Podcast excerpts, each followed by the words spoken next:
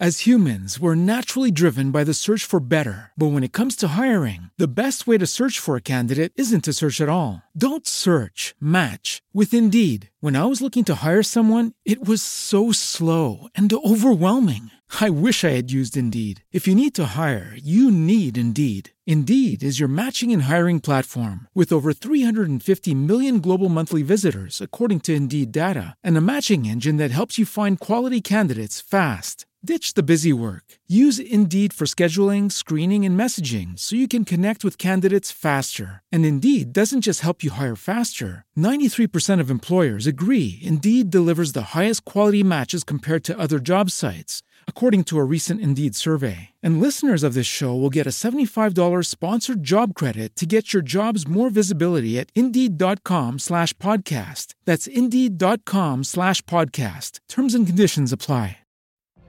What if you could have a career where the opportunities are as vast as our nation, where it's not about mission statements, but a shared mission? At U.S. Customs and Border Protection, we go beyond to protect more than borders from ship to shore, air to ground, cities to local communities. CBP agents and officers are keeping people safe. Join U.S. Customs and Border Protection and go beyond for something far greater than yourself. Learn more at cbp.gov/careers. Just take a moment and let's just expand the universe a little bit, shall we? Spoken for Audio Productions presents Legends Library. I got a bad feeling about this. You will find that it is you who are mistaken about a great many things. You must unlearn what you have learned. You're going to find that many of the truths we cling to depend greatly on our own point of view. There's always a bit of truth in legends. And now, here are your hosts, Lisa Mountain and Cole Hugh.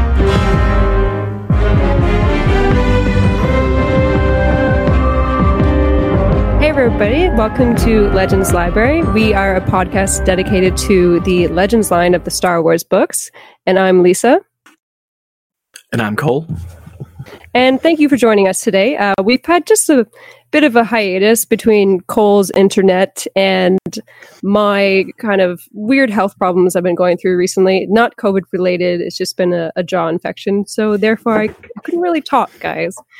But we're back, and today we're going to talk about a book I had been wanting to read for some time uh, Yoda Dark Rendezvous, a Clone Wars novel by Sean Stewart. And I believe it is the first and last book he ever wrote. And mm-hmm. for obvious reasons. Good start of the review. Okay. But first, before we jump into that, you know, we thought we would talk a little bit about some news and more specifically about the the recent Mandalorian episodes that have been out. So, Cole, what have you been thinking about them? I think they've both been really, really good, like very strong episodes. This first two episodes of the season. Exactly. Uh, which one did you prefer more? Uh, it's a tough call, honestly. I think I might prefer the second one, which really? might be like a slightly hot take. Oh, that is indeed. Yeah. Hmm. I definitely like the first one. I still don't like when, you know, obviously I mentioned this before, whenever they fight animals in Star mm-hmm. Wars stories, I'm, I'm always just a little uncomfortable just because I'm an animal lover. But, mm-hmm. um, you know, that was pretty great to see like the Knights of Old Republic kind of reference of hunting down that krayt dragon and mm-hmm. finding the pearl. So I thought that was pretty cool. But uh, I watched it with my parents, and I, for a couple days before, I crammed watched with them all the first season. So they were all caught up and loving it. That's uh, awesome. so that's bonding experience. exactly. I thought that was pretty fun. Um, but i was the second one i was definitely more on edge when they're running through that cave and the frog lady who was very slow at running. Then goes to hopping and it's not much faster. Yeah exactly. So but it, you know i was thinking about the the kind of earth terms and we get a lot of it in actually this book you know Yoda Dark Rendezvous, Mhm. how like you know they use things like Frog Lady, which I thought that was interesting that they would do something like that again. Yeah, it's always kind of weird, and it's it's that like ties into something that kind of annoys me about the show a little bit.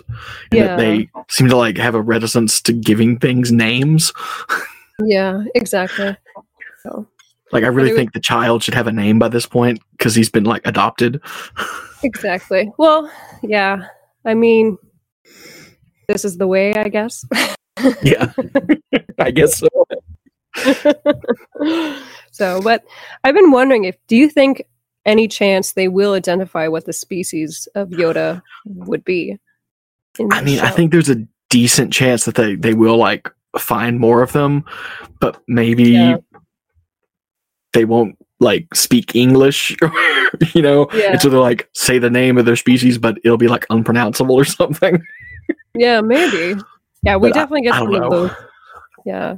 Well, especially with this book, like, you know, since Yoda's never been determined as what species it is, like, we get so many names in this story, like gnome, gremlin, uh, gargoyle, like a lot of G words, but um, yeah, yeah. so thought it was interesting for that. And I was like, maybe, you know, it's something alluding to that, but who knows? I guess we'll have to wait and see. I hope not, to be honest. I like the mystery. hmm Yeah. Yeah. And any other news that you can think of? Uh, we had this the second like of the new Thrawn trilogy books, like got uh title revealed. I think Oh yeah. Yeah. it's uh greater good. Hmm Have you ordered your copies yet? I haven't pre-ordered it yet, but I probably will soon because I definitely want to get a. Cause I wonder if they're going to do like the colored pages again for the second one. I think that I saw something on Twitter um, where they had like a fancy extra like jacket, and then some fans were not too happy that they had pre-ordered the other one and it was more expensive, and they wanted to order both. So Oh yeah, yeah. like- they're they're doing a set. They're doing a new like super fancy edition of the first book that's coming out later this month. yeah. And there's, I think it's only like 750 copies of it, Oh really? Okay. and it's like 150 bucks. Yeah. So a little pricier. Yeah, and I'm like, man, I want it so bad, but yeah, that's definitely not something I'll be buying. So. but yeah, not much other news. You know, some rumors still Mm-mm. going on whether or not Boba Fett will be a TV show and what age he would be in the show. But I think Mhm. that was great that they brought him back in. Like, you know, for years, you know, fans were speculating whether or not he was alive or not. But of course, us Legends fans knew that he was always alive. he's been alive for years. What are you talking about? Exactly, exactly. He helped with the Second Galactic War, or the. so yeah, it was pretty funny though with my parents when I saw him walk in, and I obviously I knew it wasn't him because you know he was much more petite. Uh, Uh-huh. but I was just like, Scrawny. the armor, you know, and then I'm freaking out, and they're just looking at me like, okay, Lisa, that's nice. Ah. But yes, they've been asking me every day, what what day is it again that the next one's coming out on? Fridays. Friday, Fridays. every Friday, like. so that's something to look forward to. Still, at least with all the crazy Earth politics we're going on, you know, we at Mhm. least got Star Wars that we can always fall back on.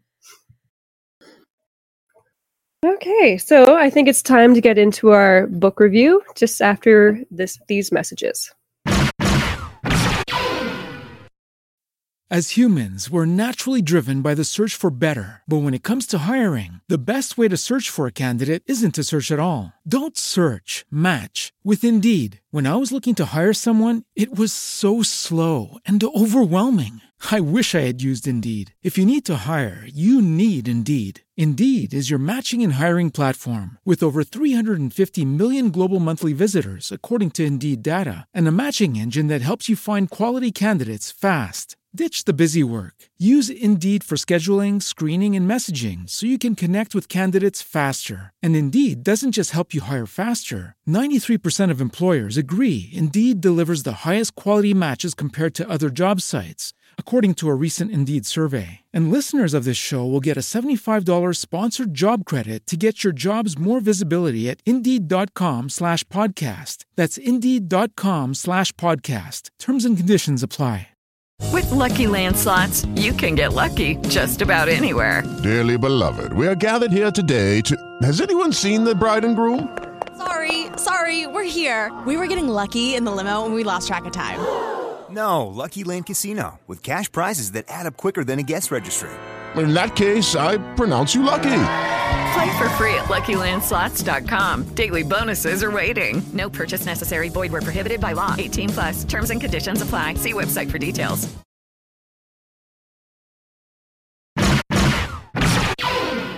So, starting with our book review, Yoda: Dark Rendezvous, a Clone Wars novel by Sean Stewart. Like I said, you know, I was pretty excited to get into this story. Um, I'm not going to be saying it's in my top 100. so, but I liked it as a story, but I did not like the book, and for obvious reasons. But like you didn't like the writing. it's the writing. It really Mhm. bothered me. It was just too long. It was very um, Dickens like, where he would just fill in extra, extra, extra detail. Like Mhm. it was almost like a book novelization of a movie, but yet Mhm. It was just too much information sometimes. Like I ended up writing a bunch of um, notes all over this book, so yeah, it looks pretty bad. But like I was crossing out sections that just I felt were not necessary at all Right. and it, some of it was several pages so so i yeah i apologize you know i'm not like that normally with my star wars books but this one i was so the story starts setting down in coruscant and of course you know this is a story about yoda and dooku. So this is before revenge of the sith. And you get like a ship entering the atmosphere and you have padme longing looking after it going is this anakin? Of course it's not. It's a, a different jedi master jai maruk and he basically just came back uh, from i can't remember what the, the name of the system is but he was attacked and others were attacked and he was basically given a message to deliver to yoda from dooku slash ventress and I liked his kind of entry when he first comes in. Like he apologizes to the chief tech, you know, ab- about the state of the ship because it was covered in lightsaber burns, and like Mhm. he's covered in lightsaber burns, and so like you know he he faced up against Ventress, and she let him go. So in in the temple, he meets up with Master Elena Jean, who's also known as Iron Hand, and Ma- Yoda and Mace, and that's when he kind of explains like the trade federation, like the shipping routes, like we don't know what their planned activity is in the Hydian Way, but obviously they're up to no good. So this whole kind of section in the book, like it, I felt like it just took a long time to kind of get the story started. It, it does. Yeah, It's a lot of setup. like a lot, a lot of setup, like too much, too much setup. And so basically they had like a rendezvous on Vjun, which is like this really evil, dark, dark side kind of world, but not originally a dark side world. It was like the people, the users basically created like this. And so while they're having this conversation about Ventress and what happened to him, you know, we get this young Padawan nicknamed Scout, whose real name is Tallisibeth Enwandung Esterhazy. So another great Star Wars name to remember. What a great guys. name.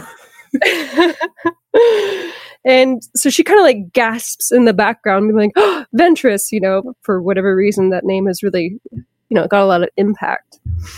But, and you find out a little bit about her, and she's basically one of the main characters in the story. Um, I, I quite liked her as a character. Mhm. You know, she's very much, you know, like out of luck. Like she doesn't have very strong force powers. Um, her master died on Geonosis, so Chenkar Kim.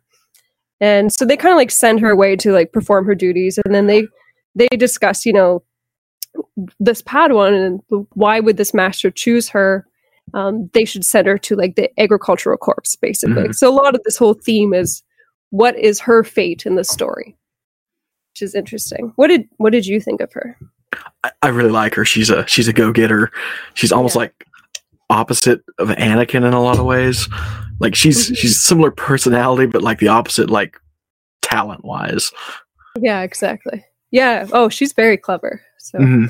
I found there was almost kind of like a direct relation between her and Dooku in the terms of being just so opposite. Mhm. Since she grew up on like a dirt poor planet and he came from privilege, you know, and she was okay obviously with her being given away to the Jedi and obviously Dooku a lot in this story it's him kind of reflecting why he was given up when he was Right. someone of importance, you know. So well off. Yeah, exactly. So I thought that was quite interesting. So it turns out Dooku, when he was on Vjun, he he gave a message to give to Jai, which is um, he wants peace, supposedly, and they gave like a little box and they open it up and it's a shell, and it reminds Yoda of this story from sixty three years before when the two of them were discussing, you know, his fate and things like that, and they were playing with shells, and it was like, okay, you know, interesting. Um. Interesting Right. flashbacks. Like, oh, okay, that like Padawan Dooku. Yeah, like there there wasn't a lot of flashbacks, so I thought there would be more in the story. There was like maybe three. hmm So, but I I liked it that he was thinking like I will light your way home for you, and he kind of mentions that. So something significant about lighting the way home, which is we'll see later on in the story about a candle. So, but yeah, his his reflection, Dooku, in this whole story is a child a parent can live without. So he's feeling pretty rotten. Um, and when we actually have discussions with him and Ventress, so on Vjun in this this lovely castle known as Chateau Malreaux. Now, what did you think about the name of the chateau? Mm, I mean, I I wasn't sure how to say it honestly. Okay. okay. no worries. Okay, so Malreaux, um, if you kind of roughly translate it, because it, it is kind of a French word, would be Mhm. bad feeling. Oh, So it would be castle bad feeling. Castle, I have a bad feeling about this. exactly. So when I saw that, I was like, "Ah, all right, I see what you did there. That, that is kind of funny, actually. So I liked the conversations he has with Ventress because she's very intuitive in this story. You know, like he calls her a little cannibal because when she comes in, kind of like bloodied and everything like that, and hands over um, the head of Jang Lili, and a recently killed Jedi that she killed, number 16 Um, and he was like, "Oh, what a little cannibal you are!" So that was an odd moment. Mm. But and it so the the planet Vjun. So we get a lot of history like throughout the story, and its significance to one of the characters in the temple. So one of the apprentices, but there was basically like a plague of madness that took over and killed most of the planet's population within like a year, basically. And we do find out eventually what was this plague of madness, and it was the Count Malreaux, who basically wanted to influence and change people. So it was very uh, reminded me of Darth Plagueis. I don't know if you Mhm. thought about that at all. Yeah, for sure.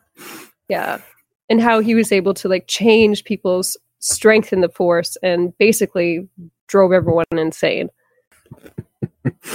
but uh, That's what the dark side does. that's what it does. That's what it does. Um, and then in the castle itself, you know, like there's still blood stains everywhere, and Dooku's pretty okay with that. it suits him. it suits him. Um, and what's clever, you know, Ventress is saying, you know, make me your apprentice, and he's saying, you know, now is not the time. And she's very aware of his master, you know, hmm being Sidious, and she kind of gives him the whole you shouldn't trust him. You need to, you know, get rid of him as an option. Like we can fight together and destroy him.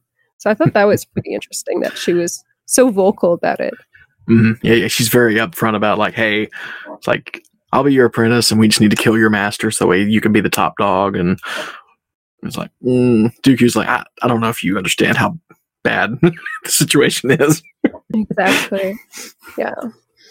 So there the story continues with this kind of like Troxan delegation. So I think they're like a native species of the planet. They're not like human though. From my understanding, they have like purple gills. hmm and so they they come in to like discuss with Dooku, and he's like he's promising them reinforcements basically for for I don't know who they're fighting, but only if they help him out, which he has no intention of ever paying off these people. So they go, and their mission is basically to go to Coruscant and deliver the next message back to Yoda, um, which is pretty interesting. So, and we also learn of another character in the story who still lives in the castle, who is the quote unquote house cleaner, uh, Lady Whirry Malreaux, and she has this pet fox. So again, we have that whole Earth name Mhm. coming in. Uh, her name is Miss Vix, and it's supposed to be like her familiar. Yeah, it's very strange. Yeah, it's weird. I didn't quite understand why we needed the fox, other than the fact that Dooku gives the fox Zhang Li Li's head, and the fox eats it. it's just lovely imagery. Yeah. But Whirry, like, she's this woman who obviously her husband went insane and she's slightly insane and she's quoting, My the baby is coming home. So she has like a forced premonitions as well. Mm-hmm. And she like reads the like broken glass and stuff. It's like, Yeah. it's like, oh, premonitions and prophecies, and it's like, mm. Yeah. So I liked okay, so there was two characters in the story I thought were pretty fun, which were the two droids that we discover that have been hanging out on a rooftop overwatching the Jedi Temple for like years. Mhm. And I don't know how these droids were just hanging out for years on a rooftop without someone going, Why are there droids up there? Uh, it's Coruscant. That's a big place. They probably just never got noticed. I don't know. But they're sitting around playing dejarik. Yeah, they're playing chess pretty much, just for Yeah. decades or something. Yeah, yeah, for like forever. And they're like best out of like nine hundred and thirty seven thousand. Like Something like that. It's like, oh my gosh. yeah so they're they're hanging around and one is a little more formal like he's still got like livery paint so like and he looks like he you know it turns out he does work or had worked in that chateau Malreaux Mhm. uh, so he's got like red and cream for like fox colors and and then the second one is like more worn down but you know they obviously have a mission which is to look out what's going on at the jedi temple. And that's when they spot that whole truxon delegation who bring that box um, which contains a plain wax candle to to yoda. Hmm so it's about you know like lighting the way i guess and um, so that's what i mean like it took forever to get this whole start in the story because it's like several messages back and forth between yoda and and it's just like oh okay. Yeah, the Dark Rendezvous itself like doesn't actually happen until like like chapter three quarters at least the way through it. yeah exactly. So yeah did take a while. But okay so what i really did like in the story was the whole section of about padawan S- scout hmm and like her whole like fight scenes and things like that. So Oh, that was I, I love that stuff. I'm glad you like that too. oh, oh it was great. It was definitely great. Um, but anyway so they, they get this message into the temple and it's we so this okay. Apologies listeners. Neither of us have been able to figure out the proper pronunciation of this one padawan's name. Um, so it's w-h-i-e we both said why sometimes i would say we we'll just go with why for now. so he he stops the delegation at the door and gets his package. And you know the Troxans are upset because it's this child saying no, you can't come in. but I mean, it's the Jedi Temple. Why would you think you can get? in? Like, I'm sorry, but no. Um, and this is one of the sections of the book that I just really rolled my eyes about. So on the me- package message itself, it said benevolence of Troxon, Bureau of Diplomatic Liaison, incendiary packet, most confidential communication for Yoda. And it was in eight different fonts. and I'm just like, why? why couldn't it just be one font? I don't understand. Like, very different fonts, guys. Like, it's just, no. Like, just. I feel like it maybe like maybe it's like referencing something that I don't know. Referencing Times New Roman. I don't know. Like, Or I mean, just like maybe it's like referencing a movie or something like that the author really like, or maybe like this whole book is like riffing on something that I'm not familiar with. That's kind of what. Whenever there's details like that, I kind of assume maybe that's what's happening, but I don't know. That's just a guess. well, if neither of us know, then if someone listening knows, please tell us. Yeah. Understand because I was just getting the the editor and me was just like, no, this doesn't make sense. Like, We can lose that. We can lose that. yeah, exactly. So, and so we do find Yoda in the room of a thousand fountains, and there's another kind of reference. This is the first one where they call him Old Gnome in the story, and the package when they open it, sorry, it wasn't the candle. That was something another package previously, but it's a, a package that contains Jang Li Li's lightsaber, and which was really interesting since when they open it up and turn it on, it's a message from Dooku saying, you know, like let's meet, basically. hmm So that was, uh, I think, emotional for them to Mhm. have that lightsaber returned, knowing that Jang Li Li is dead. It's like, hey, I want peace, but I just murdered this guy. Yeah, exactly. Mm. Dooku, I think you've got mixed messages here. Yeah, exactly. And he's like, yeah, we should talk. But and of course, Qui Gon is, you know, they kind of do a reference to Qui Gon. You know, he thinks he is lying. So I was wondering, like, who do you think he meant? He thinks he is lying. Does he mean Dooku thinks he is lying? I think that Or was my interpretation of it. It's like Yeah. Dooku thinks it's a trick, but maybe deep down he really kind of wants this. Yeah. And Well, that is kind of how we see things play out. Yeah, yeah. I was also thinking maybe it was he thinks he, as in Darth Sidious, is lying. Mm, could be, could be. Yeah. Definitely open to interpretation. Yeah, for sure. And which doesn't really make clear, but and Yoda does a lot of third person discussions as well in the story. So he goes, Yoda needs Yoda's wisdom. and you're like, Yeah, all they, right. they, they do a lot of the playful Yoda stuff in this Yeah. that I attribute more to Empire Strikes Back era Yoda than this era Yoda. But yeah, Oh, yeah, for sure. Like there's definitely a good reference when they're in that cafeteria of that moment. eating nasty stuff.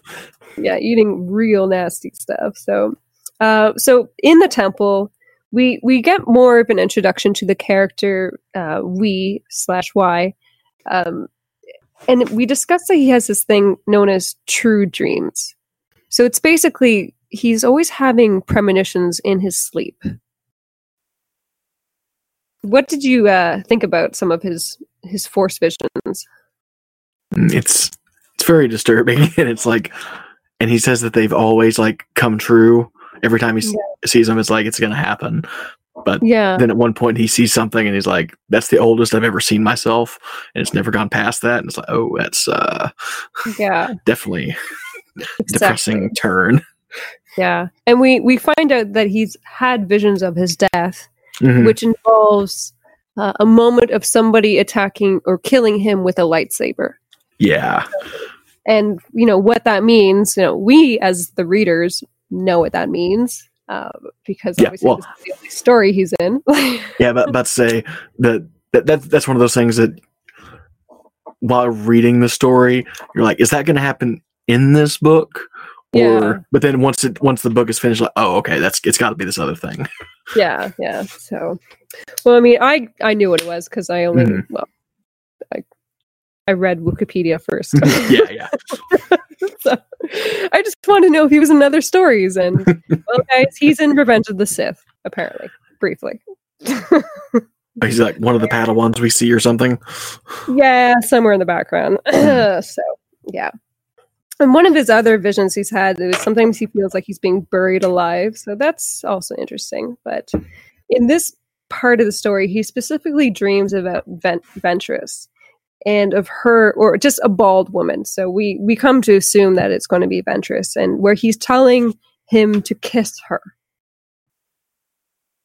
So that was um, which is really interesting Mm-hmm. turn of events that will kind of happen eventually. So, and so his master, Master Maks Leem, So she is a Gran. So we don't often get many central central stories about Gran. So I thought that was kind of interesting. Mm-hmm.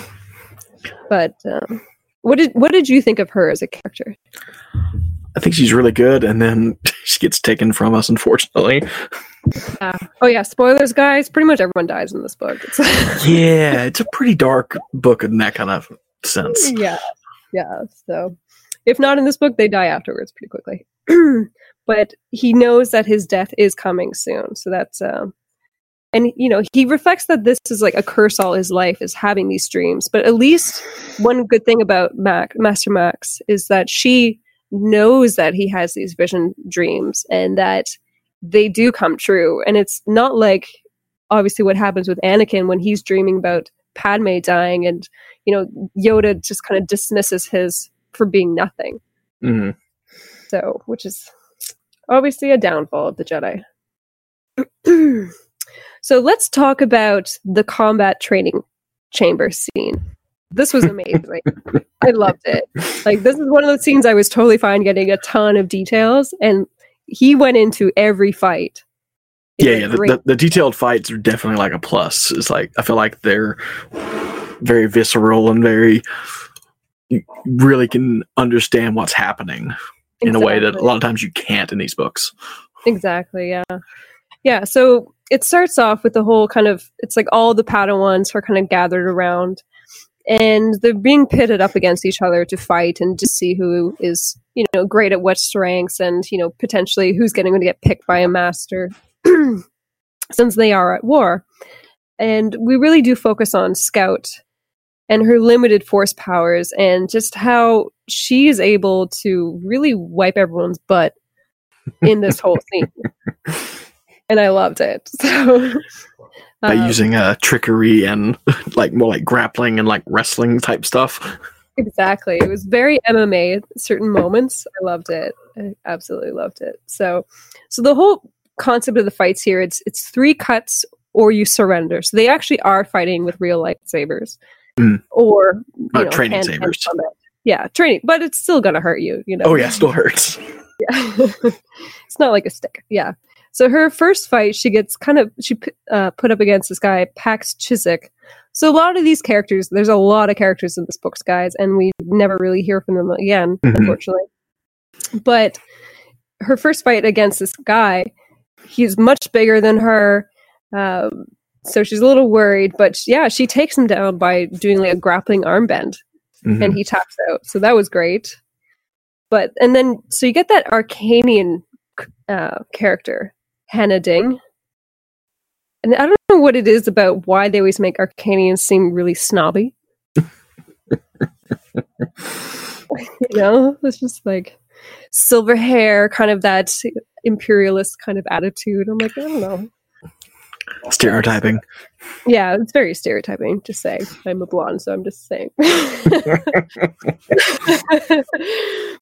As humans, we're naturally driven by the search for better. But when it comes to hiring, the best way to search for a candidate isn't to search at all. Don't search, match with Indeed. When I was looking to hire someone, it was so slow and overwhelming. I wish I had used Indeed. If you need to hire, you need Indeed. Indeed is your matching and hiring platform with over 350 million global monthly visitors, according to Indeed data, and a matching engine that helps you find quality candidates fast. Ditch the busy work. Use Indeed for scheduling, screening, and messaging so you can connect with candidates faster. And Indeed doesn't just help you hire faster. 93% of employers agree Indeed delivers the highest quality matches compared to other job sites, according to a recent Indeed survey. And listeners of this show will get a $75 sponsored job credit to get your jobs more visibility at Indeed.com slash podcast. That's Indeed.com slash podcast. Terms and conditions apply.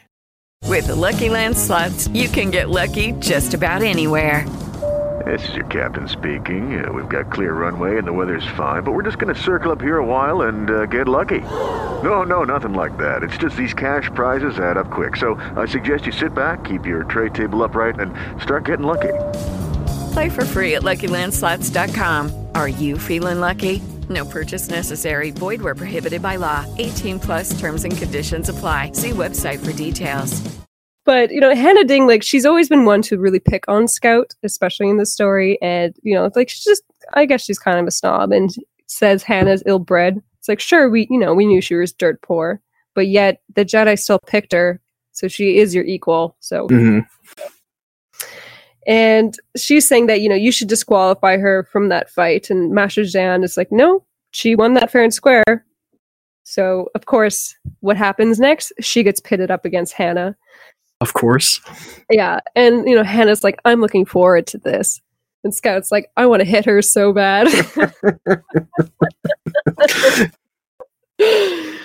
but, and like, she was at a disadvantage again in this story, just partly for the fact that they did like a blackout condition. And Arkanians are specifically known for like, you know, a dark world and being able to really see well in the dark. So Scout really had to understand her terrain and her opponent. And what she knew about her opponent is like her love of her lightsaber. So Mhm. that would be her weakness. You know, she rely on her weapon more than anything. So when she got in close to Hannah and she kind of like, you know, does that pressure point move on her elbow. yeah. So that was great. Beautiful. Yeah. And then what happened next, like when Hannah like actually gets her like pinned to the ground and like beats her down and she's like, you know, yield. And Scout's like, no.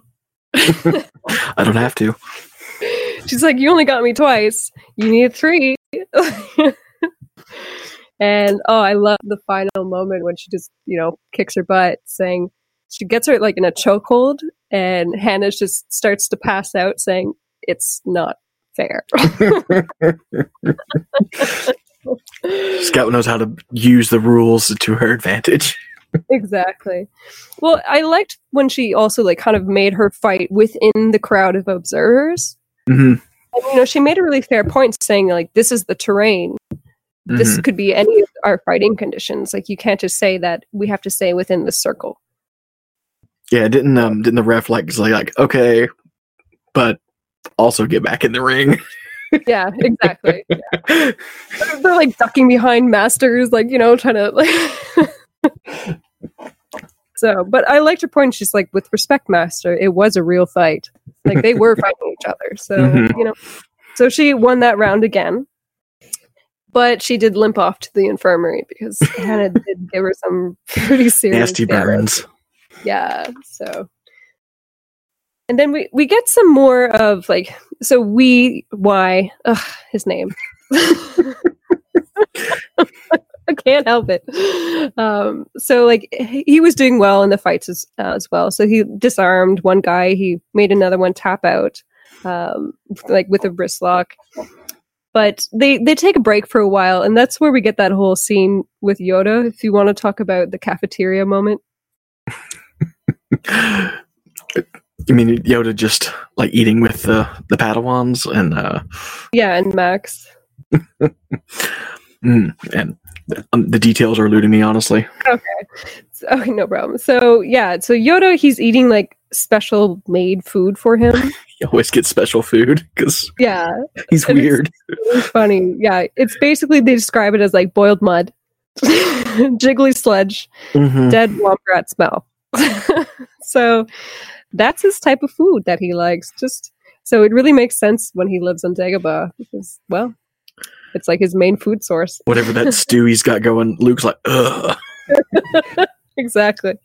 And I love this droid comes up to him and tries to take the bowl from Yoda. And Yoda starts freaking out, going, you know, it's mine, go away. Like, I, I just so pictured that whole scene from, you know, Empire Strikes Back, Oh yeah, totally. you know, and the droid's like, my sensors, like, identified this is not food. Like, So here, let me get you uh whatever we're we're serving right now. Yoda's like, no, this is what I want. Leave me. so yeah, I can't imagine having to cook for him. It would be a nightmare. But they, yeah, so we we get this really good scene here where Jai Maruk joins him to Yoda and Master Maks Leem, and they were they're still discussing um, we and why, ugh, and also Scout. So specifically about Scout, Yoda decides to make a wager with Jai Maruk that if Scout wins the competition, he has to take her as a Padawan. hmm And of course, you know, Jai Maruk's kind of like, I don't want to do that, but reluctantly agrees since I don't There's think no way really she'll win, though, right? Yeah, he's like, no, she'll win. And then Yoda's like, well, you don't have a choice. This is what's going to happen, basically. so, um, which I think was r- really funny since obviously things turn out in Yoda's favor. Don't bet against Yoda. It's a bad idea. Exactly, exactly. Yeah, anyone who eats muddy water, don't bet against them. so back now in the combat chamber. So it's basically it's down to the top eight apprentices, and Master Jian, she's giving this whole like real life lecture, you know, blah blah blah blah, and Scout's kind of realizing that it's going to be a free for all fight. It's not going to be one on one. So she's pinning herself against someone who she thinks she can take down almost immediately. So she's just pretending she's, you know, drinking her juice and being casual and sneaking around. And she gets up behind this guy, uh, Cesare Dio, which is a, I don't really know what this species is, but a Ferrario, which I assumed was named after the chocolate. So, um, and he's like gold skin color, 2.3 meters. Like he's a big guy. And as soon as Master Jean drops the handkerchief, I love this how she just throws the juice in his face and then takes him down immediately. Fighting dirty all the time. Yeah, it was great. Like she gets him in a chokehold, so he has to tap out. So he's out. Um, and then we do have like one kind of character, Lina Misa, which is a Chagrian, who was kind of friends with Scout. So they're kind of helping each other, like weed out the rest of the competition. hmm But in the end, it comes down to Scout versus Y. And he's surprised she's still standing. And she's like, Well, you can always surrender. and then there was like a weird moment where a serving droid comes in and tries to clean like that spilled food off of her, and everyone's laughing at her. So, hmm you know, like, I definitely feel bad for her sometimes. Like, it's like she's been pitted against for so long. It's like her versus the world and everyone. Exactly. So, but when it comes down to it, they they have like a grappling fight, and the fight's pretty long. But I like what she did. It was very clever. She leaned into the pain because she Mhm. figured because he's such a nice guy that he would, you know, concede and l- let go. He And of wasn't willing he to actually hurt her ser- seriously. Exactly. Exactly. Like he has so like his force powers are very strong and hers is next to nothing. hmm But uh and then she just does like that shoulder throw and knocks him out and she's the winner. After all that. And it was great. And I don't remember which which fight it was in. Doesn't she grab someone's lightsaber blade at one point? I think that was Hannah. She did that. Okay, I think it was. I don't remember which one. That was amazing. And they're like, you couldn't do that. It's like, Yeah. yeah, but these are training sabers, so sorry. yeah, exactly. Yeah, it's, it's it is what it is, you know. And I and then there was a guy, the first one she fought against. He comes up to her and saying like, you know, I learned a lot from you today about being a Jedi. hmm So, and I thought that was nice. You know, it's about being resourceful. But um, so moving on to the story. So she's now back in the infirmary since her butt was quite sore. Needs a good dip Uh, in the bacta tank. right? a lot of Bacta. Um, so Yoda Jai and Master Leem, they go and inform Scout that, you know, now she is the a new apprentice to um, Jai Maruk, and and they're like, she's, she's like, you're not sending me to the AgriCorps. Uh, and like, I thought I was like just going out on a high note here. Exactly. Like they're like, no, you won. Like, why would we send you away after you just beat everyone? Like, no. Um, and then uh, there was that moment, you know, Jai Maruk says, like, why isn't she happy? And Yoda's like, you know, there's been a band around her heart for so long, and now that it's finally loose and the the blood is running back through her, it it stings her in Mhm. a way. So, because like no one ever believed in her except her one other master who died in Mhm. geonosis. So Yeah, so sad. yeah. But you know, like Yoda has that really nice point about, you know, I didn't win this job in a raffle. Like, you know, it's size matters. so. yeah. So so far, I was enjoying the story, minus how long some of the scenes were. But some of them work, some of them don't. It's like, uh, okay, but like, and this is like what, maybe a quarter of the way through the book. exactly, yeah, we yeah, not really that far through. Uh, so in the hollow map room, we why I can't do it, guys. I don't know. Uh, so he's coming to believe that situations like people could give into the dark side, and once the dark side had one in its grips, it never ever let one go. So his biggest fear now is the fact that he had this dream that a lightsaber would take him down. So obviously he thinks he is the one who's going to turn to the dark side and that the Jedi had to get him under control. But hmm, yeah. Poor kid. And then exactly. And then when Master Leem comes to get him and say, you know, we're we've got a mission that we're gonna have to go on, you know, and he's like, I knew um, I knew Scout was going to be the one to defeat me. I only realized during the fight it was her that was going to defeat me. But because he had dreamed of that moment last Mhm. spring. So poor guy, you know, like just his, all his dreams coming true. That just sucks. Not in the fun way. Just like, oh no, yeah. all tragedy. Yeah. So back in the infirmary, you know, Yoda says Yoda must leave Coruscant, and back in his third person, uh, and they they kind of hatch this decoy double plan. Uh, if you want to kind of explain what this plan is, It's pretty absurd.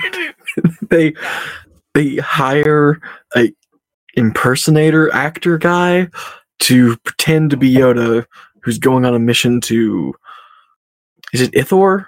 yeah, it's Ithor. Yeah. yeah to go to like make a show of him going to like on this on this mission so everyone thinks that yoda's off doing this thing while he secretly goes off to meet with Vjun. dooku yeah Yeah. Which- is crazy. So, because it's like, how tall is Yoda? yeah i mean they say this actor i guess he's like a midget or Yeah. you know a little person i guess he has to be Yeah, I mean to be yeah that size, yeah, definitely. Because he's he's human, the species, I believe. i think so Yeah, but and like he always idolizes the Jedi, so he even had like this whole um performance play that what did he call it? Like I Jedi, something similar like that, or Jedi Mhm. One, or I don't know what it was. But which is I he, think he it was known for doing this kind of stuff like Exactly, acting stuff so it's like oh this guy makes sense like yeah. okay but it's a crazy plan, like just crazy. Um, and yeah, so like Dooku knows that now Yoda's officially going to come meet him, and Darth Sidious knows that Dooku is going to meet with Yoda. But what they don't know is that whole double plan. Mhm. So that's where the story gets a little more interesting. So yeah, it's it's Paulius Chuff, this famous actor, and they hire him to fly the Jedi Saltea class starfighter to Ithor. Um, in front of like news, hollow, you know, everyone's Mhm. there taking photos and like they're asking him questions, and he just does his little like Yoda grins, grins, and yeah, just waves to the crowd, flies off in the starfighter. With make a big Jedi production of it. exactly. So like it, it's clever um but of course you know they we go back to those droids they're watching this whole thing pl- playing out and we know that ventress is also watching this playing out from up above in space. So so everyone is kind of waiting for things to happen but the droids so we get back to their kind of story and uh, it's going to be interesting with those guys coming into the story Mhm. since now the whole plot is basically pretend Yoda's flying off in the starfighter. Fake Yoda, or real Yoda, I should say, is now in an R2 droid. Mhm. And I, I, we actually find out that R2 unit belonged to Obi Wan in the story. And Yeah. uh, part of the story is Obi Wan's like, yeah, you know, R- my R2 is out for repairs. And it's like, well, you're not getting that back. Uh, yeah so it's been gutted yeah, exactly. It was definitely. Um, there's that whole Clone Wars episode where they they got a an R two droid. I always like that episode, but um, yeah. So Jai, Maks, Y, and Scout plus R two slash Yoda. They travel as a family, and it's definitely a weird looking family. a little bit, You know, just a little. I mean, okay, but sure. So they're they have to go through like port security, and they decide to split apart. And this is like one of those scenes. It was just kind of like, why are they taking port security? Couldn't they just hire a private ship and fly it out of the Jedi Temple? Yeah, it's one of those things I just I have to assume they're just trying to like make it as off the books as completely possible, but it does feel just like way too Yeah. much out of the way. Yeah, exactly. Yeah. So when they split up, so w- Y gets R2 through um, by using force persuasion, but Maks Guard, you know, he, he's thrilled that Maks is a Jedi because he sees the lightsaber. Mhm. But Jai's guard is saying like, "Oh no, we we need to explain to my manager that you're clearly a Jedi." So, yeah, it was definitely confusing. They're bad And then- undercover.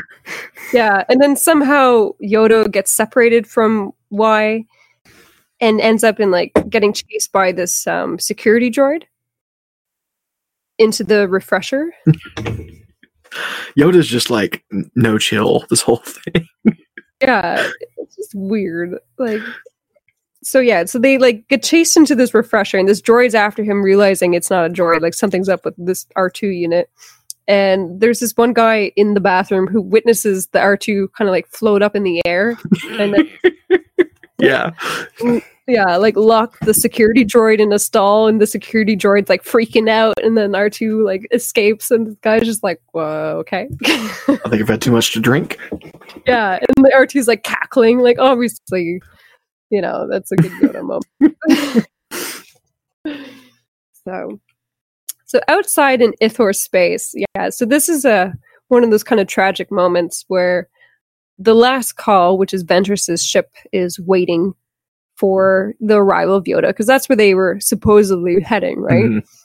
And she, I don't, how many Jedi, other Jedi went with Yoda? I don't think it was really that clear. Yeah, I don't think they ever really go into it. Yeah.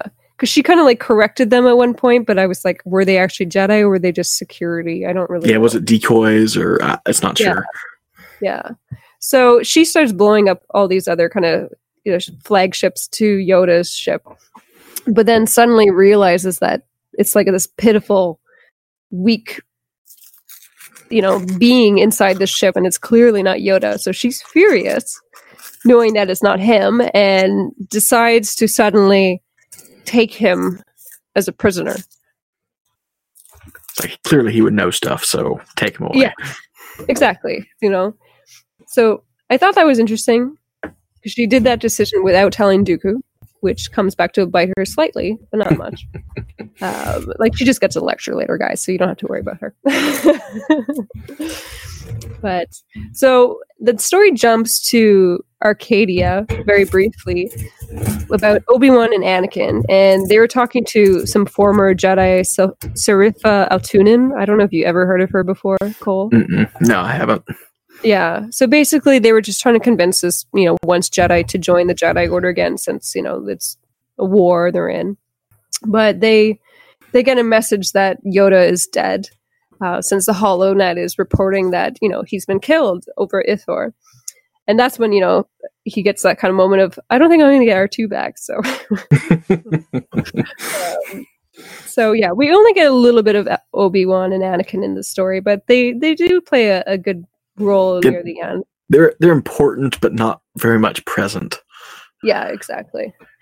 So on Coruscant, so that's when we have this great kind of conversation between Mace and Chancellor Palpatine, and you know they confirm that it was Ventress that had shot down uh, Yoda's ship, and Mhm. Palpatine's upset with Mace, saying, you know, you didn't tell me about the decoy. Why didn't you tell me? And they're like, well, we didn't need to tell you. Like there was no re- reason for us to tell you. Like So, and then there's that whole kind of moment where Mace is like, "My word is the one thing the galaxy can trust," and Palpatine's like, "You know, I expect your best service," and Mace is like, "I'll give anything and everything, including my life," Mhm. and Palpatine's like, "We may need that too." Mm. So yeah, so he's pretty pissed off. So because he knew Yoda was going, but he didn't know that you know it was a decoy. Yeah. Which means Sidious didn't know. Exactly. So that's the one thing. So like I found out up until this point in the story, I was very much like, why are we not getting more stuff with Dooku? hmm You know, like I wanted, I don't know, some great scenes. Like basically Dooku is just sitting around in the castle this whole story. Waiting. Yeah, every now and then they check in with him, and he's like, "It's like, mm, what am I gonna do?" yeah. He's basically having like emo moments. yes, he is. you know, just reflecting to himself, and that's it. And you're like, oh, okay.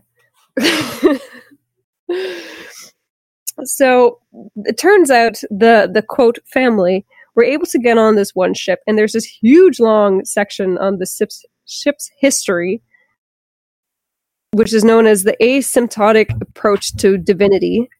And okay, like, um, and it's run by Cutrate Cruises. K, it's cut with a K, but it was three pages, the whole history of the ship, and I'm like, why? It's not important. It wasn't important. Anyways, so it happened. But the story is basically Scout and Y. They kind of get lost on board. I don't know why they were separated. They all have different rooms, which seem bizarre to me. Mhm. But Y realized, you know, Scout at this point was the one that he was supposed to kiss in that, you know, weird vision that he was having about Ventress. Mhm. And so here, okay, this scene was confusing to me a little bit when Scout gets called to Lost and Found.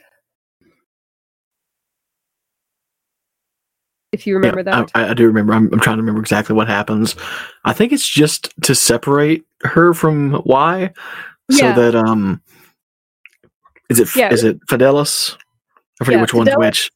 yeah, Fidelis and Fidelis is the one we like. As humans, we're naturally driven by the search for better. But when it comes to hiring, the best way to search for a candidate isn't to search at all. Don't search, match with Indeed. When I was looking to hire someone, it was so slow and overwhelming.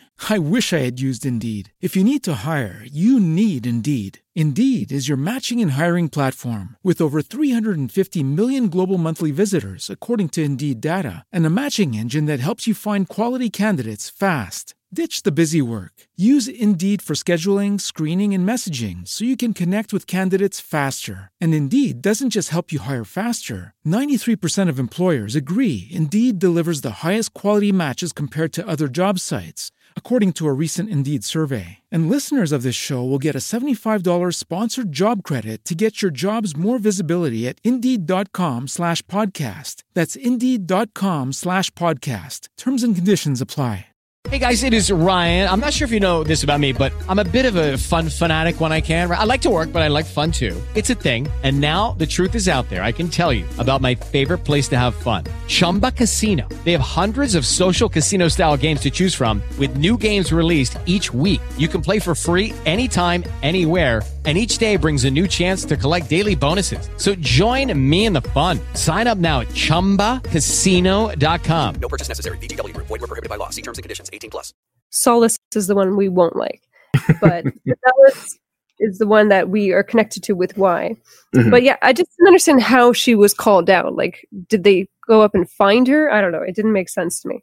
Anyway, so she goes off to quote Lost and Found since she was known as Passenger Foe, P H O.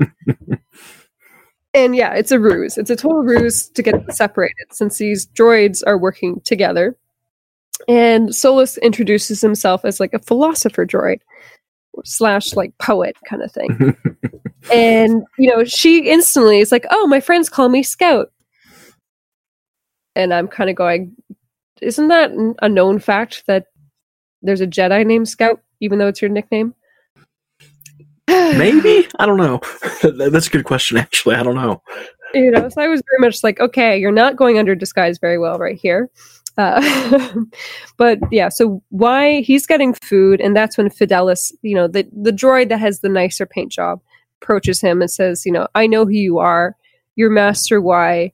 You, you know, you belong to this planet Vjun, and like, have you asked yourself these kind of questions about your history and things like that? And why is just like, no, like I'm kind of go away from me, droid. But and yeah, so it turns out there was nothing missing and it was all like a mistake. And so Solace helps her get back to um, her own cabin. And there was this huge section, and I my note here says some really long ass section on security cameras. so, ah, this is one of the ones I was groaning about since it was two pages, and it was about like this security camera. I was only able to detect um, a presence of fire. Right. And it it was just waiting for its opportunity to like sound the alarm for that one thing. Yeah. And I was just like, what's the point of this? I did I didn't understand it. Like it was just it was too much. And I was glazing my eyes over too, too, too much at this point. oh, sorry guys. I I like the story, just not the book. Um so Fidelis explains to why more about the history and that the Jedi found his mother in a weak moment, and they kind of cite that you know maybe she was drunk as well as being weak from you know her husband's death. Mm-hmm. And that's when they took him. But he offers himself to be the gentleman's personal gentle thing, guards assassin, which is kind of fun. But he's like, I'm a Jedi. Why would I need a you know a gentleman's personal gentle thing. Um, but you know, he worked for the family for like twelve generations, so I think that was kind mm-hmm. of an intersection of the story that you know we get some history with these droids. Like we know C three PO is like super old as well, and mm-hmm. and these things are like crazy assassin droids essentially. Yeah, yeah, exactly. So uh, and then that's when they get like the news report that you know, there was a bunch dead, and then Asajj had you know had killed them and there was this whole scene like in there's a kids arcade if you remember this part where these kids are watching you know they're, they're just playing but there's like the news playing mm-hmm. and r2 slash yoda comes in and steals a kid's drink he's just like just causing mischief everywhere he goes he just like yeah. wants like food and like nonsense it's just it's so weird weird. Like they all had their own rooms. Why was he wandering around stealing kids? Really drinks? bad at being undercover. like okay, yeah, I thought that was pretty funny. So, and you know, they scout seeing the news. She runs to, you know, their kind of area where they're located, and is banging on, on Yoda's door, saying, you know, Dooku's on Vision and everything like that. And Jai comes out and he's in a towel from having like been working out and everything. And he's like, the number one rule this whole trip is to keep a low profile. And you're running down the hallway going, Dooku's on Vision. just nuts. So I felt like she needed kind of a lesson there about being just kind of quiet. But mm-hmm. um and then it, like when it switches back to Ventress, so we we do get a bit of deceit coming into the story where one of the droids, we're not clear on which one, although it's pretty obvious, calls Ventress. I don't know how he gets her phone number, but he does. And just says, like, I have information for you that I know where Yoda is, and they'll sell it to you for $734,995. Very specific number. And yeah, she says the same thing. but you know, he says you need to go to Phindar spaceport, and that's where they're heading to, you know, board another ship, basically.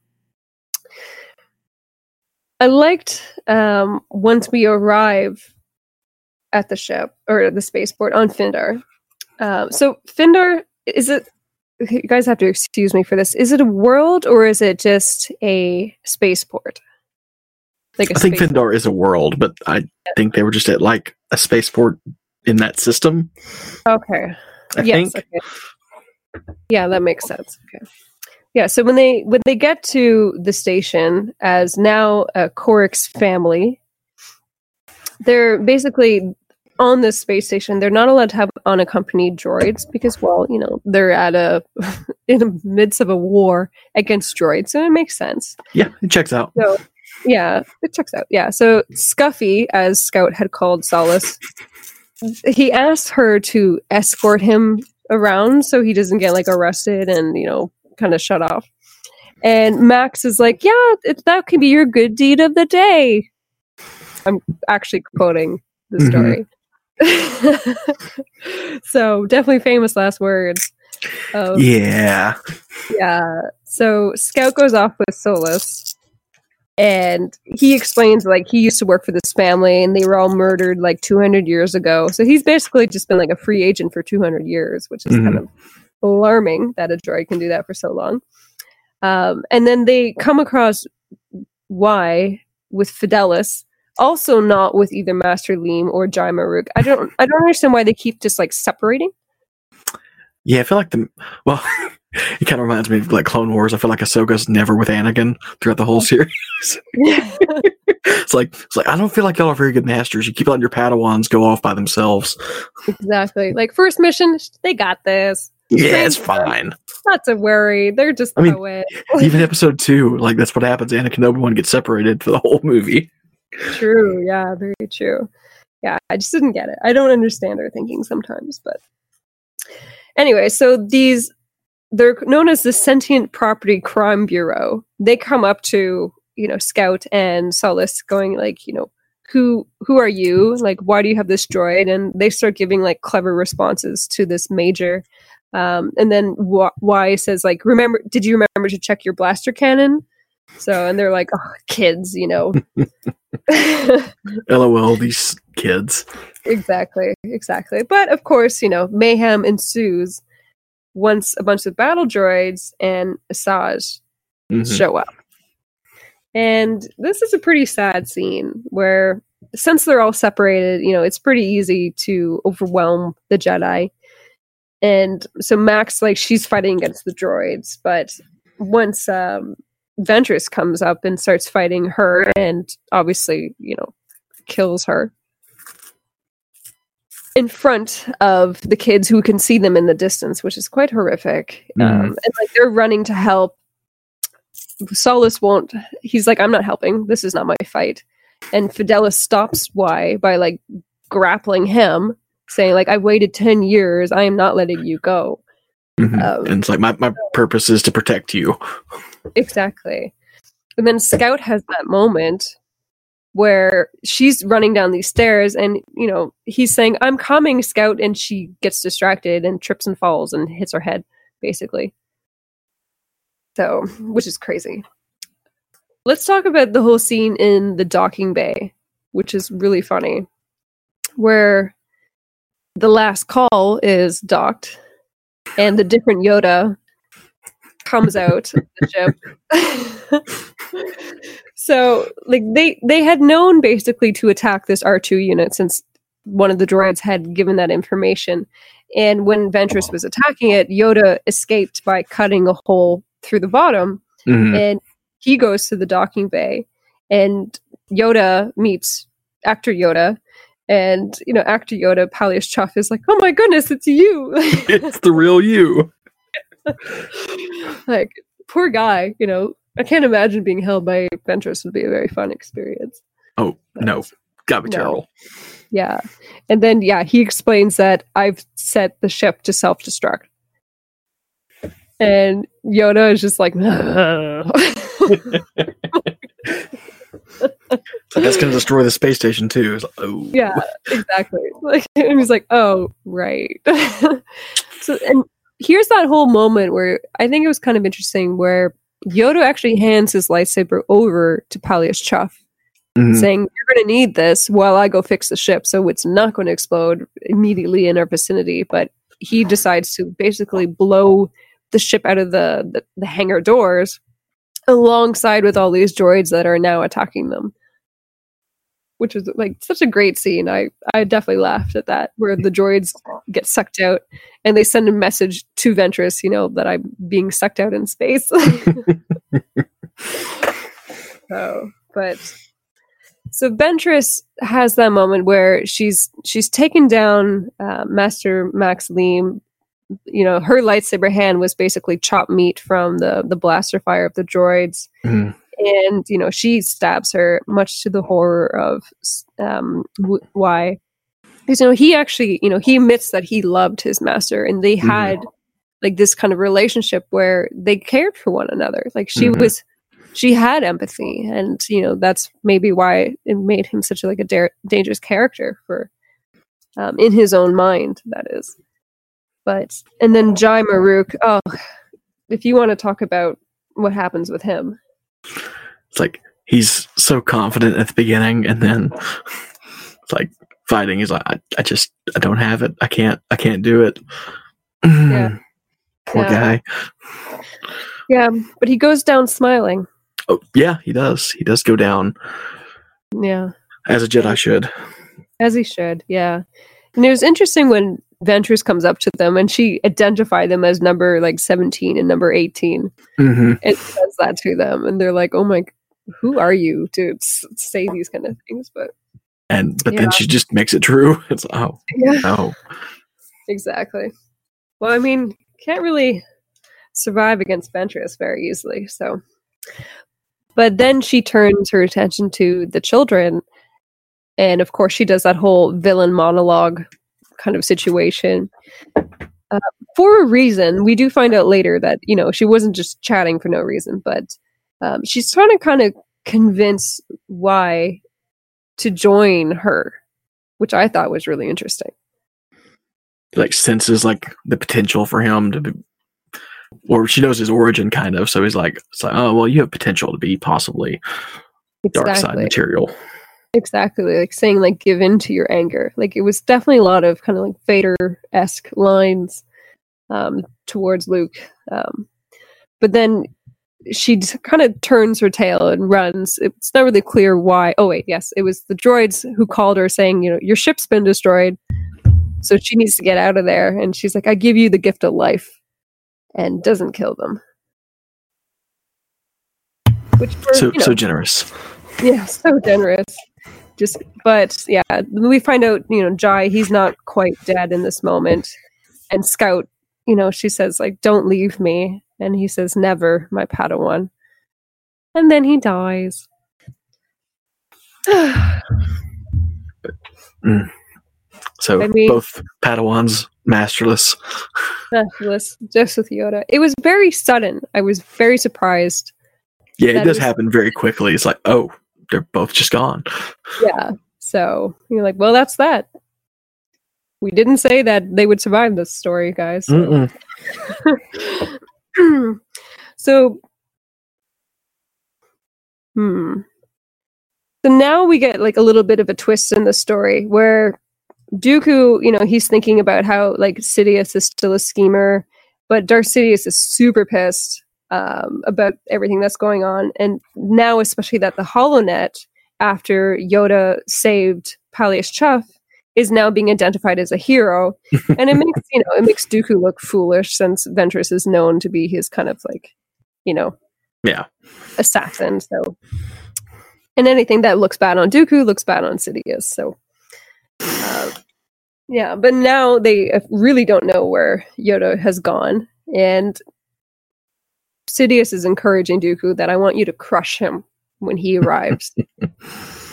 so like and it's it's interesting because like i don't know for sure like it's hard to tell in this story whether or not dooku wants to kill yoda or he really does want to kind of become friends again like Mhm. he feels alienated or just not loved i don't know Yeah, he's definitely like kind of like on this like tipping point where he's not sure which way he's gonna go.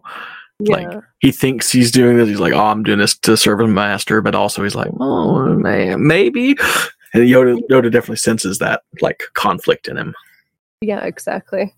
Um, and then going back to the Jedi uh, Council chamber, so you have Palpatine no longer in the guise of Sidious. You know, he's pretending it's great news, and he's happy about Yoda being alive. My little green friend. yes, uh, but he requests that they send Anakin and Obi Wan to go and help save Mhm. Yoda or whatever against Dooku, which obviously is like just another one of his setups to get Anakin to you know join his side. hmm Um, yeah, and of course, you know, like you know, Dooku now talks to Ventress, and he's pissed off at her, saying, "I didn't know that you had this actor. You didn't tell me, and look what's happened in result. You got your ship destroyed from him and Yoda." hmm And now the Jedi are even more popular. There's been like a spike in popularity with them. so, so, but like you know, she she admits that you know she took the initiative to do it, and she regrets that she did it. But if he wants to punish her, she'll come back. And he's Mhm. like, "Are you afraid to come back?" And she's like, "Well, yes, but I still will." Um, and that's more of her kind of we need to kill your master while we Mhm. can. Take advantage while we have it. Exactly. You know, he should have listened to her. Should have listened to her. Definitely should have listened to her. Yeah. And she's saying like he's gonna like he's gonna throw everyone at you. Like your master, like he's gonna throw Yoda, Obi-Wan, Anakin, all of them are going up against you. And no matter what happens, he wins. Like either you kill them and he's lost an enemy, or they kill you and he's like, oh well, he was weak. Exactly. Yeah. So she's Win-win very right. situation. Yeah. Um, so she gets another phone call from a droid, and we, uh, I think that's when we find out which one it was Mhm. specifically. Solace. Yeah, it was Solace. I mean, no surprise there that he was the bad one. Uh, and there's this whole moment where she's like, "I'm sorry, I can't pay you your seven hundred thirty-four thousand dollars because I don't have a ship." so I gotta figure out something. And she's like, "I gave the children their, I spared their lives." Like, and he's like, "I didn't ask for that." So he's like, "I didn't care." Like, and she's like, "Tin Man," you know, and he's like threatening her. She's like, "You're the least of my worries." Uh, she's right about that, but but he's like, I'll you'll see about that. So there's a little funny. This is another actual Earth um, reference that there is a Peterson guidebook on droids featured in this story, and the Peterson guidebooks are actually I have a copy um, here. They're a bird book that was made in the 30s, and they did a lot of like nature, North America kind of Mhm. guidebooks. So when I first read that, I went, "What?" I'm like, I'm like, I know that's in my parents' bookshelf. Like, that's incredibly strange. yeah, it's like you don't have to see Peterson in Star Wars, but all right, It's Yeah. spelled the same and everything. exactly the same. It's so weird. yeah, I thought that was a, a bird watcher moment. But um, so the story progresses with Yoda, Scout, and Y, and Fidelis, who has now joined the team, and they're on Jovan Station. And um, but there's been no sign of Solace, and that's when Scout really kind of goes. Obviously, he's someone who betrayed us. Mhm. He, you know, he limped off whatever after that battle. And there's this kind of fun moment where you you discover Yoda really likes to haggle for things. It's so weird. so It's like, I- weird. I totally buy that Yoda would be like that though. yeah, me too. Like he doesn't like to use the Force because he finds it disrespectful to the Force. Mhm. You know, makes sense. But I, I just liked the description of like, you know, he's waggling his stick at these like dealers, you know. So I'm not paying more than 300 Yeah. credits for this thing. yeah, exactly. So, um, you know, and obviously like, the Padawans are pretty sad, but he's able to get a deal on this ship. but it doesn't work. ship, it doesn't work. Yeah, it doesn't fly. And you know, he he says like it's a good thing that now the like the children basically the Padawans have to do some manual labor to get their mm-hmm. minds off of losing, you know, one person who meant the world to Y and you know another master for Scout. Like that's not good for her Oh yeah. for her just mental being but um and then like fidelis so there was some uh, there's some interesting things that happens with fidelis later um about like the food i thought that was kind of funny He like cooks this like grand meal, like multi course meal out, out of what he's got, and it's like yeah so i thought that was funny and there was yeah there's this whole section about like when Scout thinks why being rude is kind of cute. And you're like, all right. like it felt like they're kind of setting up for some little romance. Like if it was the whole kisser moment, I don't know. Um, and developing like crushes on each other essentially. Exactly. Yeah. I mean, they're two young kids, so it is Mhm. bound. But you know, and then like he kind of relates to her about his fear, about his dreams, about the whole lightsaber. And she says like it doesn't mean it's a Jedi, you know, because obviously Ventress has a lightsaber, Mm-hmm.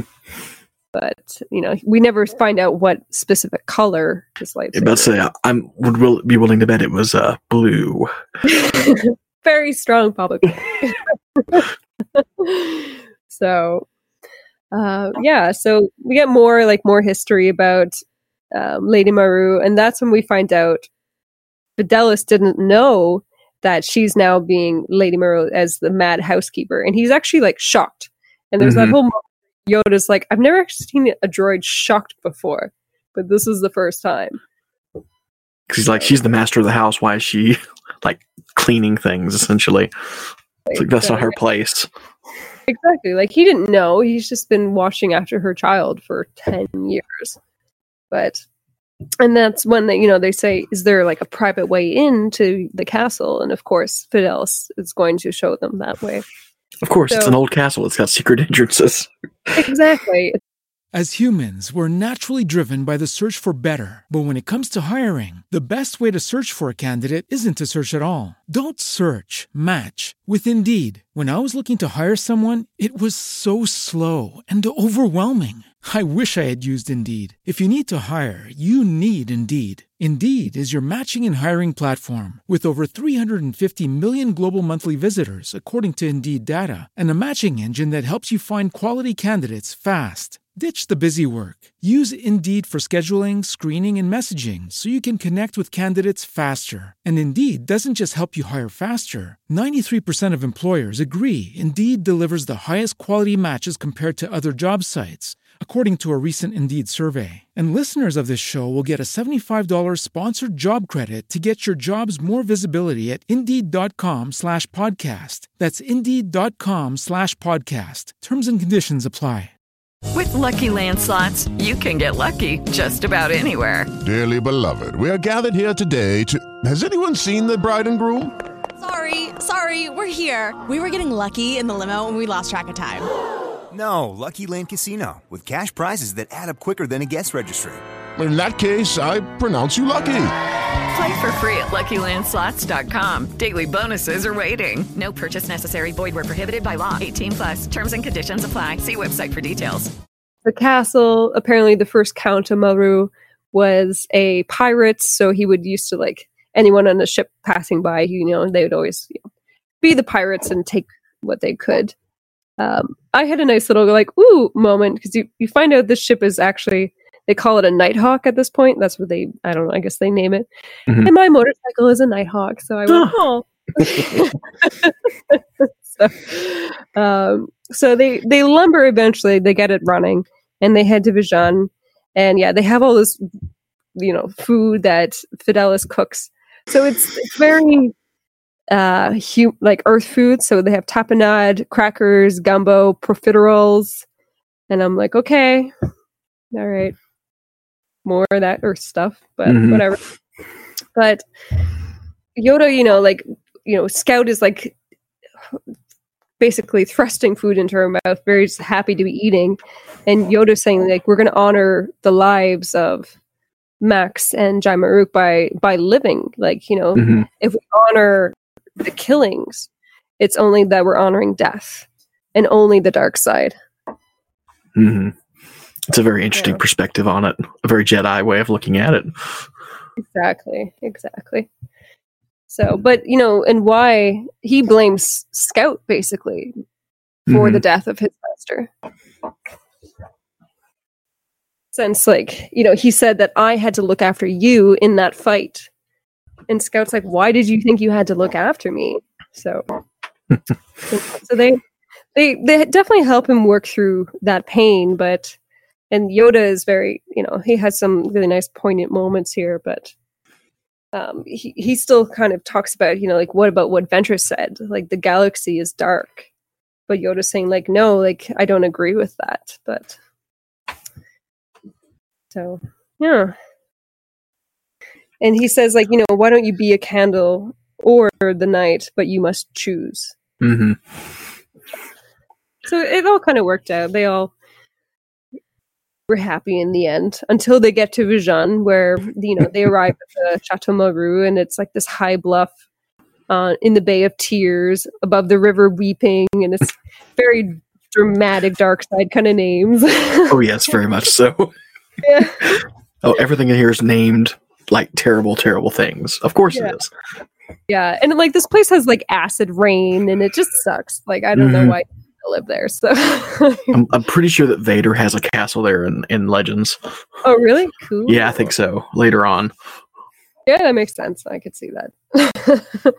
yeah, so when they arrive and they go down into the caves, and Yoda says, I need to leave you guys here for whatever reason, and goes on alone to meet up with Dooku. Mhm. And there's this, okay, there's, I didn't understand what he was doing with the skeletons or why he was doing it. If you remember, um, how he like rises them up with the force and starts like making them dance with each other. I think it's almost just like he's there on this planet that he's from, and it's like he feels the force just so strongly. And it's like dark side, and it's just he's like, look what I can do. It's just so easy. It's just like like no effort making all these skeletons dance, and it's, like pretty like I'm, I'm I'm guessing it's really impressive looking feat he's doing, and he's just a Padawan pulling this off. I think is Yeah. kind of the point of it. Yeah, okay, okay. But she's horrified. yeah, she's like, and it's also really morbid, and she's like, uh, yeah. Exactly. Like I was kind of thinking, you know, because we know his dad died and he was very insane when he died and kind of uh, poisoned all his staff and slithered away into the sewers basically. So I was wondering if one of those skeletons was going to be like his dad or something like that. might, very well might have been. Yeah, which I was thinking that's even worse, like if that's the case. But um yeah, so and then Fidelis did confirm that like when you were a baby, we did come down here Mhm. for whatever reason, but okay. And they they do hear the Dooku's droids off in the distance, so they know that they've been discovered and separated from Yoda. Like they're in a bit of trouble, and they start following Fidelis um, to get you know to wherever Yoda is. And of course, we get more moments of like Dooku when he's waiting and having more emo moments, thinking about, you know, if he should be who he should be. And you hear all these kind of like tapping sounds. And it turns out that uh, the tapping sound was Yoda. Was he like climbing the side of the castle? I wasn't too sure. Well, I think whenever whenever Dooku finally notices him, he's like literally like tapping on the window, Oh, okay, yeah, yeah. and he thought it was just like the rain hitting the window, but it was actually Yoda. And he finally like looks, and there's like Yoda's just there. He's like, like I can just imagine the dramatic music sting, you know? Gargoyle, as they described it. Yeah.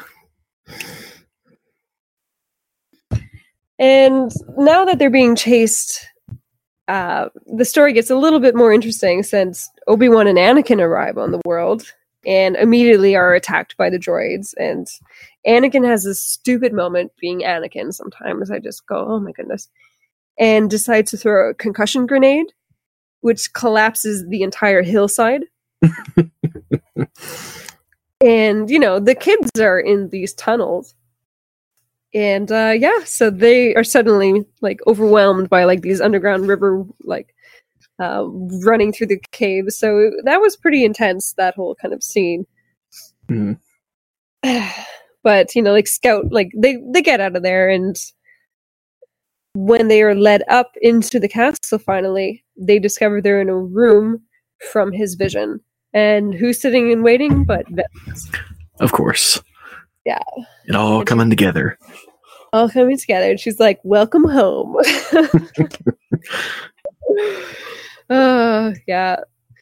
So, and we we get more of like the whole recollections of Yoda and young Dooku, and they're playing games and practicing and confidence building, and but yeah, I mean, at this point in the story, it's it's mostly just discussion between the two of them. Mhm.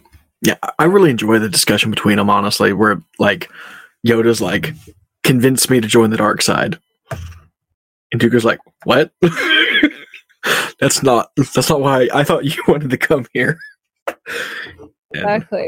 and Yoda, Yeah, like- you guys was like, terrible vision is like, oh, if Yoda was joining the dark side, it would be just this terrible, terrible thing. Yeah. yeah, but then he says like, you know, the, the dark side is in wi- within all of us. hmm You just like it's very easy for us to let it come out when we want it to.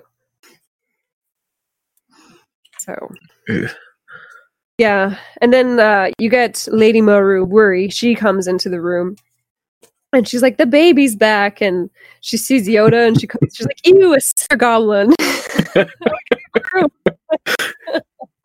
so I thought that was pretty funny. And he's like, "No, no, this is my ghost. Um, he's just a little green potato." Like, But- Green, wrinkly little thing. yeah. So um, there was, and there's that whole talk about like the roses, and the reason why Dooku liked being in the chateau was the fact that the roses reminded him of the ones that used to be on Sereno that he would Mhm. hide, whether he like would hide in them from his family, but. Uh, and then like Yoda's holding on to this rose, and then you know Dooku eventually, like when he gets more and more angry, especially at like Whirry's presence, um, he's like demanding his rose back. So Well, Yoda's like, can the dark side like make a rose out of nothing? And Dooku's like, well, no, it doesn't work like that. But Yoda's like, but that's what I want. it's like, it's just really interesting, like dark side, light side discussion. yeah, exactly. Yeah, it, it was pretty good. Um, and like you know, he was also referring to Yoda as like master at this point, hmm which really. But then it like becomes bitter in his mouth, and he's like he now hated the word Mhm. since his only master that he has, who is a jealous one, um, is Sidious, obviously. He's tired of having masters. Yeah, poor guy. He's like in his seventies, and he's still just an apprentice. So just a student. So, in this room, which is known as the crying room, uh, Ventress pins down Scout and is basically kind of torturing her um, in front of Y. And she thanks Fidelis for betraying them, and Fidelis like, "That wasn't me." uh, and he's like, "You know, I demand to be taken to Lady Whirry." And Ventress is like, "No, but I'm going to kill the boy, um, or you blow your head off. If you don't, I'm going to kill the boy." hmm So unfortunately, I I don't know. I thought this was a really sad scene where Oh, it's terrible. agrees to shoot himself in the head to save the children, which just you know obviously doesn't work out. So he does, and who but overhears, but Solace overhears this whole scene and like the death scream of Mhm. his like once companion. I thought that was really interesting. So. Just imagine K2 dr- dying. Oh, K2 dying. Oh, that Mm, always makes me mm-mm. cry. Climb. Oh. I still like the how it should have ended and where it's like, oh, I downloaded my like my program this other droid that I took over. Like I just like, copied myself and I'm fine. So I'm yeah, I was like, I'm sure they could live, but obviously uh, they don't. So Ventress is now back to hurting Scout as a tactic for why to join her and saying kiss her and choose, basically. So it's like this super weird scene from his visions. Um, but um, Solace, I love when he like blasts into the room, basically, like guns blazing. And Entrance, Ventress is like, "What? Who's this guy?" Like, you know, like that's the droid who had she been canoodling with, but uh, you know, but and like you know, Scout and Y are very surprised that he would actually come to their aid, and he's saying like, "I didn't want Scout to die," which is kind of, but you know, she uses the same gun that she got Fidelis to use and neuralizes him. And he shouts like run and starts firing at Ventress, but it's not really going anywhere. But and when they start running away, I loved this scene. This was great. And she Ventress is like closing in on them, saying, like, now I've got you. And then Obi-Wan suddenly is like, true, as you tell it, but what are you going to do for us? Suddenly, Anakin and Obi Wan show up. It's like, oh, So Im- immediately she turns and runs because Anakin and Obi Wan, no, thank you. Like, Mhm. yeah, I would not want to do that. So, so with with Dooku, explain. Can you explain why he throws Lady Whirry out the window? So like he's like like all this discussion with Yoda, like he's like almost like convinced. Like Yoda's like pretty much convinced him that he should, you know, come back to the Jedi and that Yoda can help him and everything. Yeah. And then like seeing Anakin and Obi-Wan and like thinking that he brought them here too. I think he just sees it as a betrayal. He's like, "Oh, these are the new guys that have replaced me." And Exactly what Ventress said. hmm exactly what she was talking about, and that just them showing up and Yoda being like, "No, I didn't bring them here." And he's like, "Okay, sure, whatever. They're here, and obviously you you know you lied to me, and so it's over." Yeah.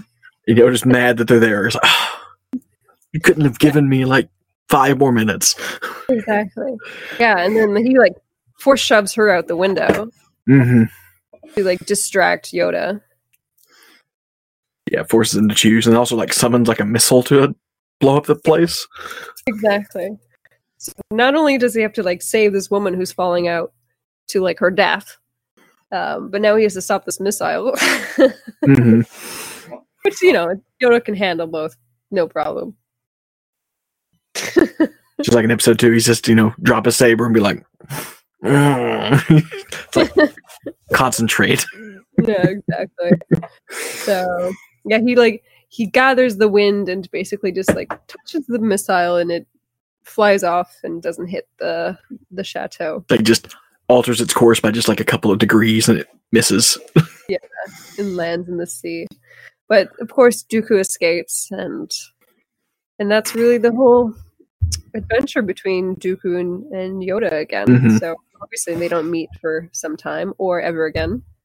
Yeah, I don't know that they ever meet again. Honestly, Yeah, yeah, I'd have to go through all the the timelines, but um, so everything seems to end well. Uh, Lady Whirry didn't die, but she was more or less disappointed that her the baby was an 11 year old boy at this Mhm. point. Felt no connection to him. yeah, she's like almost like stuck in time, and whenever he was taken. Yeah, yeah. So, yeah, like sh- her decision is like that's fine, and her fox turns out it abandons her. Mhm. So, I was happy the fox didn't die. So that I was like, yay! yeah, it feels like something that's going to happen regardless. that's why it, like it seemed like an important character, like something was going to happen, and then nothing happened. I was like, okay, um, whatever. But there was that really awkward moment where when they Y hugs Anakin and says, "quote I'm so glad you're not coming to kill me."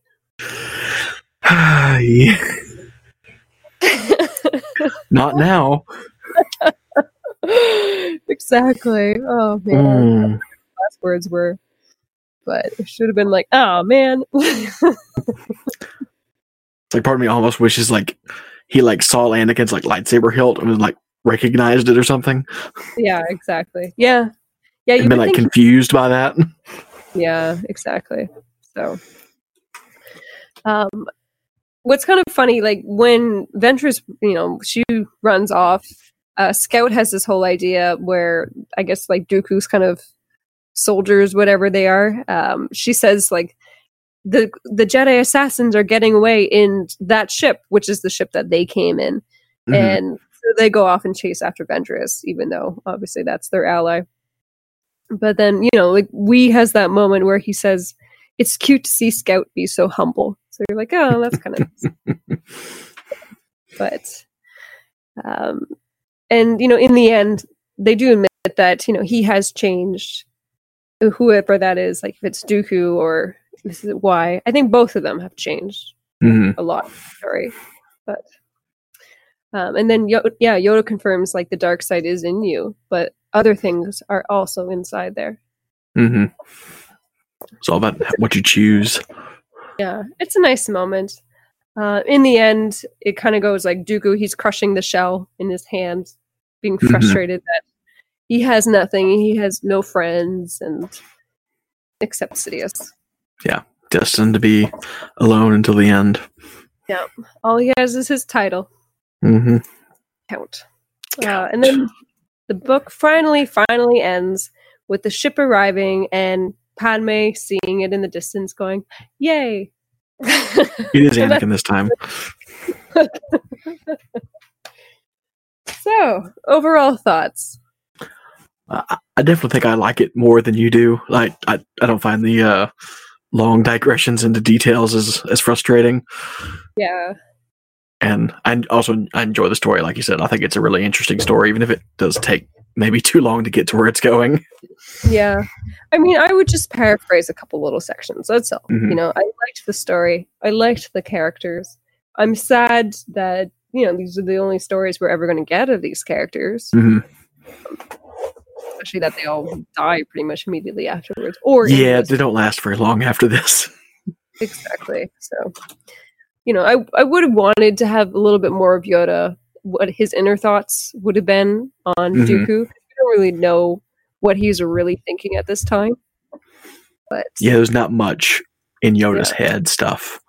yeah so that that's my only kind of major like oh i wish there was that Mhm. other than just how long the story was but yeah it's a good story i'd recommend if you read it guys read it twice so you would uh you know get through it a little bit easier the second time And I'm gonna look up real quick if it's. I I wonder if it's if it has an audiobook and it's abridged. I wonder if the abridged audiobook would be uh better.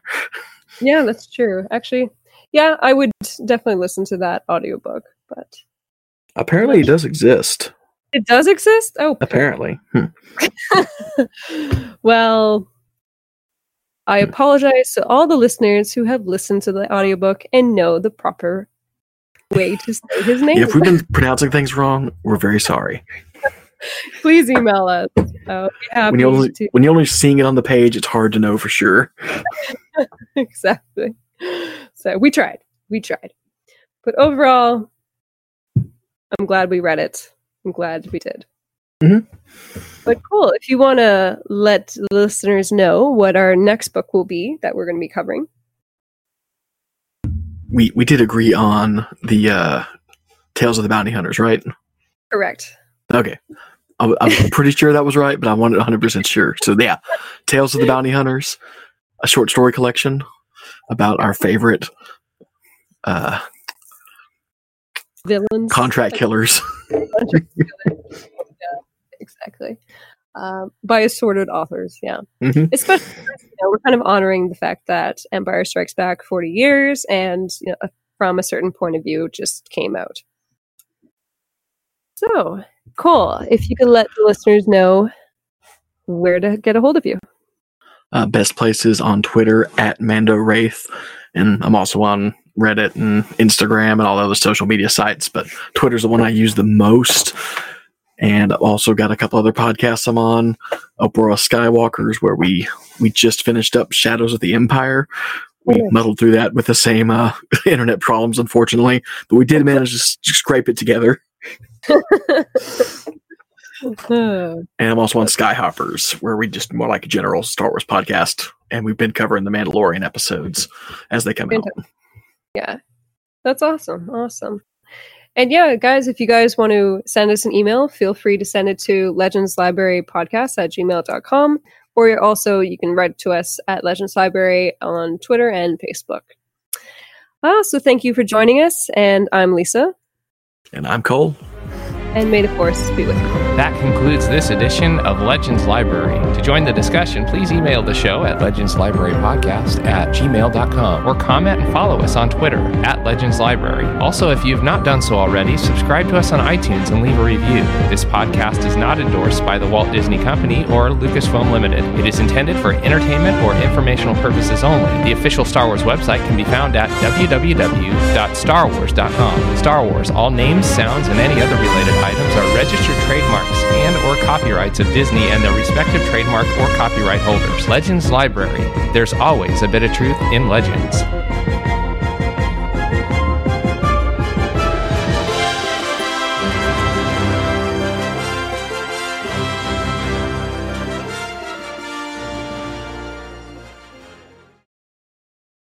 As humans, we're naturally driven by the search for better. But when it comes to hiring, the best way to search for a candidate isn't to search at all. Don't search, match with Indeed. When I was looking to hire someone, it was so slow and overwhelming.